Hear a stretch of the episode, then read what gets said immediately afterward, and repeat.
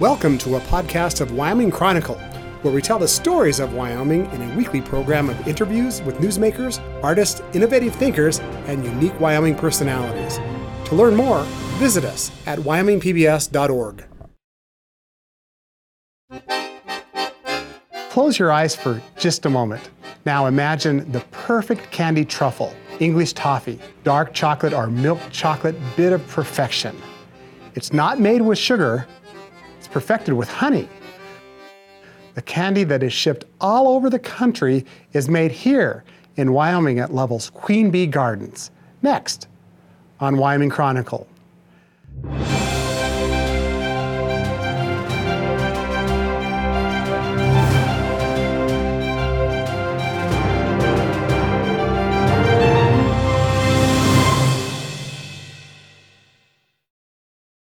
Funding for this program is made possible in part by the Wyoming Humanities Council, helping Wyoming take a closer look at life through the humanities.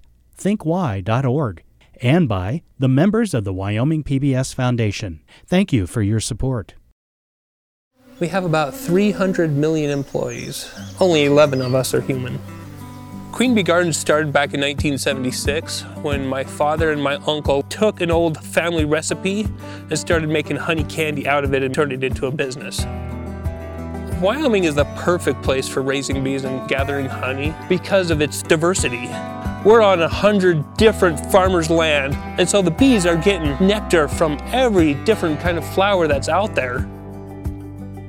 It makes the honey very light and mild, which is very good for candy making. In candy making, you take a flavor that's not there and you create something. And we show up to work and we get to do something different every day because the hot days and the cold nights, the bees are mean, but I actually think it makes the honey a little bit sweeter. Why am I here? Because Wyoming bees make the best honey. That's why. Welcome to Queen Bee Gardens. Here we go and take the honey that was made by the bees and we turn it into candy. One thing that's really neat about our honey, I believe, is we cover 100 square miles, 100,000 irrigated acres, millions of different flowers, and I think that's what makes it so mild and sweet. And the bees will go and take it and make it look like that. And then we will take that, spin it out, and make it into our beautiful, tasty honey candies. We extract the honey about six miles out of town and we bring it in over here. We bring it into this tank, which holds about 5,000 pounds of honey. We then pump it up through this pipe to fill bears and things out the front door that we sell. And then we pump it through this pipe to fill the kettles. Back in 1991, I believe, we burned down. We were about eight miles east of town, and the town really came together. And this was an old grocery store at the time, and they cleaned it up and made room for us so we could keep making candy. And it took about seven weeks to start making candy again from the day we burned down. And we use copper kettles because copper distributes the heat evenly. And honey is a very fragile substance and it burns very easily. So we use copper and what's called vacuum cooking.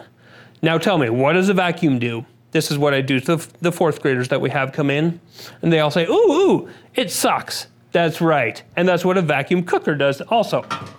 So we have the candy, or we have the honey and the butter and the cream in here. We have the fire underneath. We bring it up here, and we turn on the vacuum, and it immediately it sucks the candy up into this part of the pot, drops it back down, sucks it up, drops it down, and it cooks here for about an hour and a half. 99% of every recipe that we make is the exact same thing when it is cooked here. It's when we take it over to the mixer over here that the magic happens. Here we mix in pecans, almonds, coconut, chocolate, depending on what we're going to make. If it becomes a honeymoon, we put extra pecans in it, roll it out on a table, and then roll it out with this, which makes the each individual honeymoon center. And we used to call them turtles, and they look just like a turtle. But we were at a trade show and we beat out Nestle in a taste test contest. And Nestle said, change the name or we'll see you in court. These are our chocolate melters. This holds 1,000 pounds of melted milk chocolate, 250 pounds of white chocolate, 250 pounds of dark chocolate. And each of these boxes hold 50 pounds worth of chocolate.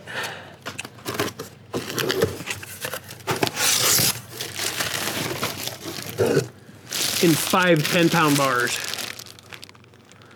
All the kids in the elementary school tours were like, oh, I want that. Our chocolate doesn't have waxes or fillers, so it will melt at room temperature.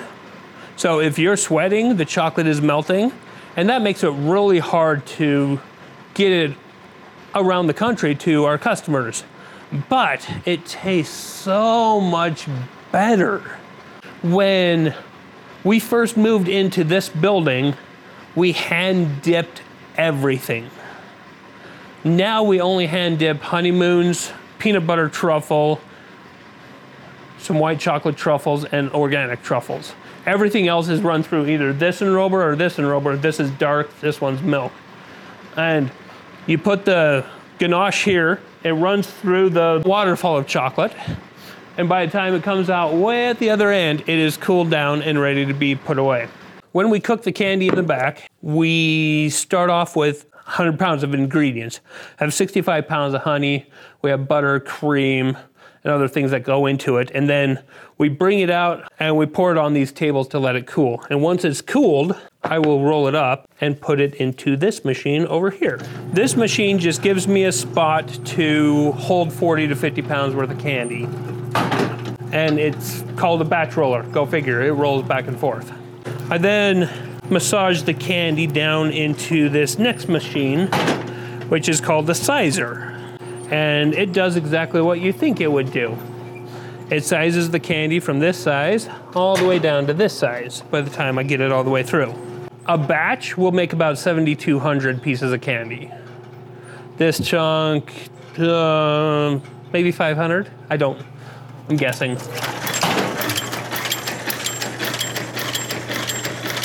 We then put the candy into this machine, which goes down here and that knife cuts the candy off. At the same time, paper is coming around from here. This knife cuts the paper off. The plunger pushes the candy into the paper, comes up over here, the fingers wrap it closed. This is uh, our best-selling pecan pearl. It's a honey caramel or a honey praline. And this is the oldest machine in the building. We don't have an actual date on it. The company that made it started in 1913, and we believe this is a 1930s or 40s machine. We really couldn't have become a candy business without the honey. We used to have bees in Colorado, and we would take honey from up here to eat down there because the honey down there was so strong. The honey here is very light and mild, so it's easy to be turned into other things without much of a problem. So it makes it that really we could have done this the way the world is, we could have built this business almost anywhere. But because of the honey, this is the only place that this business could have been built. So that was a honey caramel. When we make a truffle, we put it into a bucket and we mold the bucket, and each bucket gets individually molded with these scoops, and each bucket will make about 800 truffles. Once they're molded, if they're not enrobed, they're brought here to be hand dipped. And what the what they will do is they'll go back to those chocolate melters, they'll get a bowl full of chocolate and they'll put it in this hole. And then they'll take the center, dip it in the chocolate, and put it on a tray. Once they're done, they're brought back here. And this is my favorite room in the whole building. So when you walk into this room, just take a deep sniff through your nose. This is where all of the um, chocolates come to cool down. If they're not cooled properly, they will bloom, which is like it looks like there's a white hair in your chocolate. Um, there's nothing wrong with it. It just looks bad, and but it still tastes amazing. These truffles all get put into gift boxes, and so we have all the different kinds of truffles that we make back here. This one's all milk, which is a milk chocolate honey mixture in the middle, dipped and decorated with milk chocolate. Almond coconut, you'll never guess what's in there. Almonds and coconut, of course, honey and dark chocolate. My brother's personal favorite, uh, Black Forest, it has chunks of cherries and chunks of English toffee. My personal favorite, caramel in a milk chocolate and white chocolate center. And then, of course, cherry, everybody's favorite, dark on dark, but not mine. Dark raspberry, French vanilla, Foncé French, fudge, grandma's fudge, macadamia, midnight gold, pecan. Looks like we need a few more of those. And then raspberry. This room holds mainly truffles, but it also has um, Be Joyful Bar and Beerific bars. This room here holds truffles, honey caramels, energy bar, and the far room holds English toffee, whipped honey, honeymoons, bark and haystacks, I believe. These three rooms have about 5,000 pounds of candy ready to be shipped at any given moment.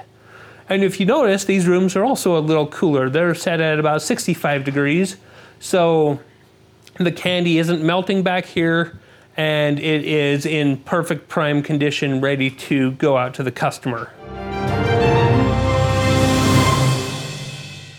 And it's our pleasure to be at Queen Bee Gardens in Lovell, Wyoming with Jason Zeller. Jason, thank you so much for joining us on Wyoming Chronicle. Hey, thanks for having us. We have teased people at the top of the show about the magic that happens here. Um, and you have allowed us to taste some of the candies that you make, and we'll talk about those a little more in just a little bit. But oh, it's so good. It's it like so Willy good. Wonka. Oh, it's this, this is a great gem of a place in Wyoming. Let's, let's talk a little bit about the history of Queen Bee Gardens. And, and I mean, your family's had a presence here for over a century. Right. I don't know how many greats ago it was, but a great grandfather started collecting bees so he could get the honey from the Shoshone River bottom. And that was back in like 1905. And generations later, my father and my uncle wanted to be in the honey business, but there wasn't enough money in just honey. So my grandma took an old Scottish recipe, an old family recipe that she had, and started making honey candy out of it. And that has made it so we can still work in the small town, still work in the family business, and still be able to live here. So when did Queen Bee, is it Queen Bee Candy? Queen Bee Gardens. Queen Bee Gardens Candy. When did that really start to evolve? Uh, 1976 is when my father and my uncle wanted to join and when they started the business itself. Um, it was about five years later, they, my grandma and grandpa were just coming back from a food show. And my grandpa said, Do you really want to keep doing this? And my grandma's like, Are you kidding me? We just barely got in the black. Of course we got to keep doing this. how, um, how do you decide what types of candies to make here? There's, oh. there's such an, a wide array, and, and it's my opinion, they're all great. It's, um, it's a long process sometimes. Sometimes I'll make something and it'll just turn out beautifully the first try.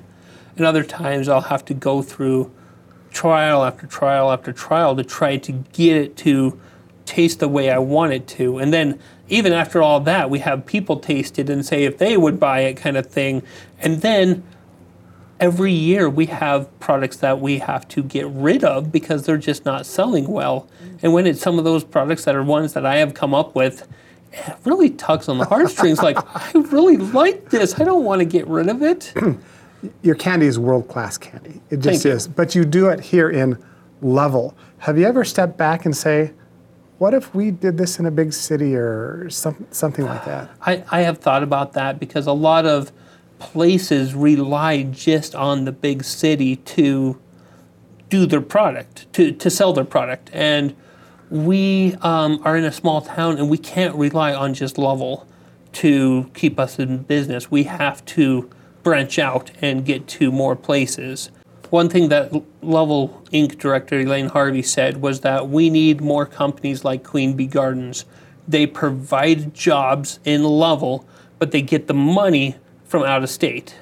And that is a great thing that we do. But the real reason is the honey. The honey that is made by the bees in the Bighorn Basin is just so light and mild that it can be put into any sort of flavor that you want without harming the taste of the honey itself. Like if you have a dark orange honey, for example, it's really hard to overcome that flavor with something else, but it's really easy to take our honey and make it into an orange honey stick. Is it a challenge to bake your beautiful candies with honey instead of sugar? Is that is that hard to do? Absolutely. That's probably one of the reasons why sugar has become so popular is because honey burns very easily and is hard to cook with. It's more liquidy than sugar. It's sweeter than sugar and you have to adjust your recipes to be able to make it work. If you're used to cooking with sugar, cooking with honey will be like hitting your head against the wall. You'll you'll burn things over and over and over again trying to get it right. Give us an idea of your markets. Um, people were at a storefront in Lovell. I'm sure they come through the door, but that's not the only way they discover you. we used to go to health food shows in California and Baltimore, Boston, San Antonio, and we would mainly sell our product to health food stores. We are a healthier candy because honey is the main sweetener instead of sugar. Um, and so mainly we go to mom and pop health food stores around the country, and that's our main market. But recently, we've opened up a store front in Greybull and another one in Cody. And so the Cody one, with being the east entrance to Yellowstone, is really helping get us out to more names just because of the tourists that are going through there. Is it hard for you to ship out of Lovell? Is it harder for you to get the basic components that you need to make your candy to Lovell? the chocolate that we use in our chocolates come out comes out of California. The the cream comes from Sysco or UNFI, depending on who's carrying it that week. The honey comes from our bees, so a lot of the base products aren't are right here already, but um, getting it out is a completely different story because the chocolate doesn't have the waxes or the bentonite in it that makes it so it doesn't melt. And so we have to insulate and ice everything, especially this time of year, to be able to get it from Lovell all the way to the East Coast without it melting. Give me an idea of is it a few hundred thousand? Is it a million? Is it two million pieces of candy that come out of here every year? Oh, I thought you were talking bees. Oh. Well, there's probably that's probably in the millions too. I'll bet. Um, Bee wise, it's a hundred thousand per colony. And we have about four thousand colonies. So if you do the math, that's about four hundred million bees. in the Bighorn Basin. no, just that we have. Oh my goodness. Um, and then Bryant's down in Worland, they have, I don't know, they probably have eight or 10,000 colonies. So there's a lot of bees making a little amount of honey. How much uh, how much honey do you go through? We, as Queen Bee Gardens, we go through about 60 to 70,000 pounds of honey every single year in the candy. And we make anywhere like this week alone, we made about 100,000 pieces of candy. On average, we make two and a half to three million pieces of candy a year. How has COVID impacted what you've wanted to do? COVID has really hurt our base because we do, uh, as I said, we do a lot of mom and pop health food stores. And back when we were starting, there you couldn't get natural or organic products anywhere but those mom and pop health food stores. But now you can get them in Costco and Walmart. You can get them just about anywhere you want. Costco and Walmart were allowed to stay open during COVID. The mom and pop health food stores are dying, and our base is going away because of that. Does Lovell have is there is it great altitude for you? Is it the humidity? Um, the is it the perfect environment to make these candies? Would you would you say? I think so because I have talked to people on the East Coast that say it's 60% humidity out and I can't get my machine to run. And I'm like, 60% humidity? I haven't seen that in a year. Uh-huh. and so I'm running great. Um, that I think, like my my grandpa would always say that the hot days and the cold nights would make the bees a little bit meaner, but it makes the honey a little bit sweeter. I don't know if that's true or not, but it sounds good. So the altitude definitely helps with that. Your bees, Jason, are here in Wyoming, but they don't stay here the whole year. Is that right? That's correct. They used to, back when I was a kid, when I was in high school, the bees would winter in Wyoming. And we wanted them to winter here because we were afraid if we moved them to California in the wintertime, they would get mites. Well, they got mites anyway. And so we're like, well, we're losing 30 to 40 percent wintering them. Let's ship them to California and see if they can live a little longer. And on shipping to California, it's only about 25, 20% bee loss. Mm-hmm, and mm-hmm. we pollinate the almonds at the same time. So it's a double win. Do you consider yourself an entrepreneur? You know, not really. Oh, I think you are in the truest sense of the word. Really, I'm just trying to to make a living.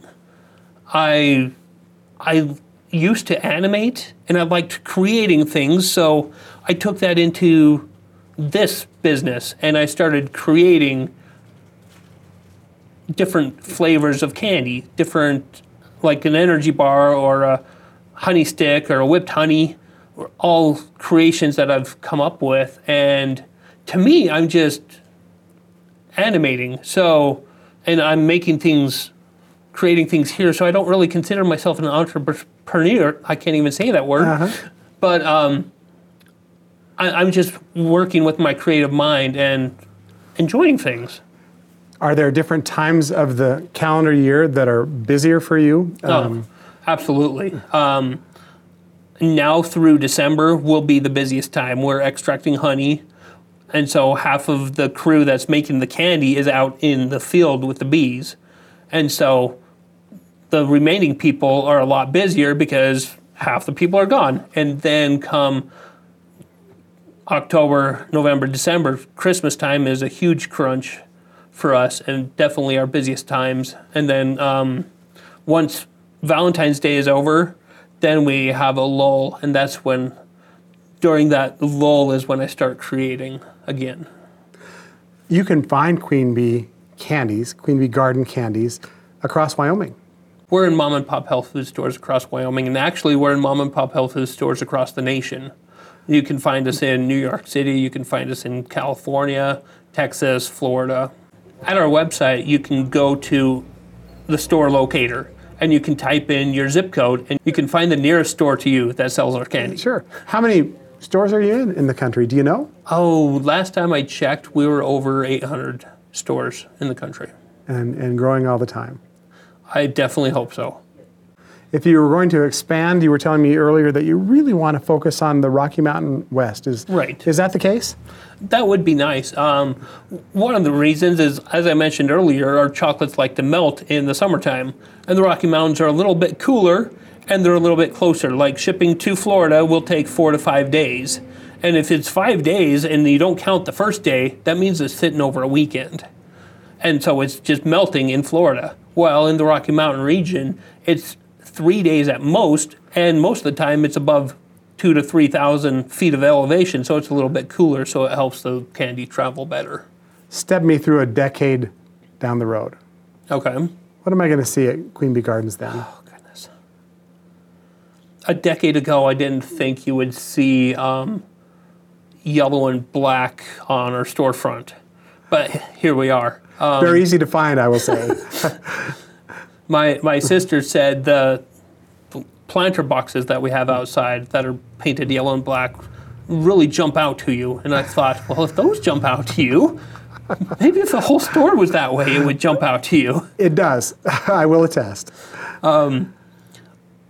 I would like to see us in a, a big chain where I don't have to say a specific health food store, you can find us there. I could say, hey, you can find us in Albertsons or you can find us in Winco or something like that. So people can just go to their local store and find us. I, in 10 years, that would be my goal. And, and we'll see what happens. Jason, when first people try your candy for the first time, they've been used to maybe what they've gotten in a box of Russell Stovers. What do, what do they tell you the difference is? What do you see in their expression? oh, it's all in their face. They're like, holy cow, how have I not been eating this my whole life? the um, amount of waxes and fillers that are in the candies, that aren't our candies, I should say, are a lot. Um, there, there's a lot of fillers. I'll just put it that way. A lot of, and when you get down to the pure ingredients, it really helps a lot. Well, Jason, our viewers have seen the tours that, that you um, gave us earlier.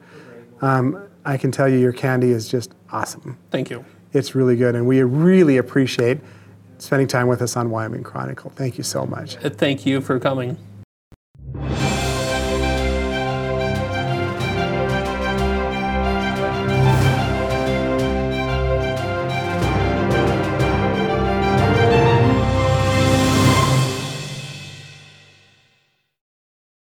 Funding for this program is made possible in part by the Wyoming Humanities Council, helping Wyoming take a closer look at life through the humanities. ThinkWhy.org. And by the members of the Wyoming PBS Foundation. Thank you for your support.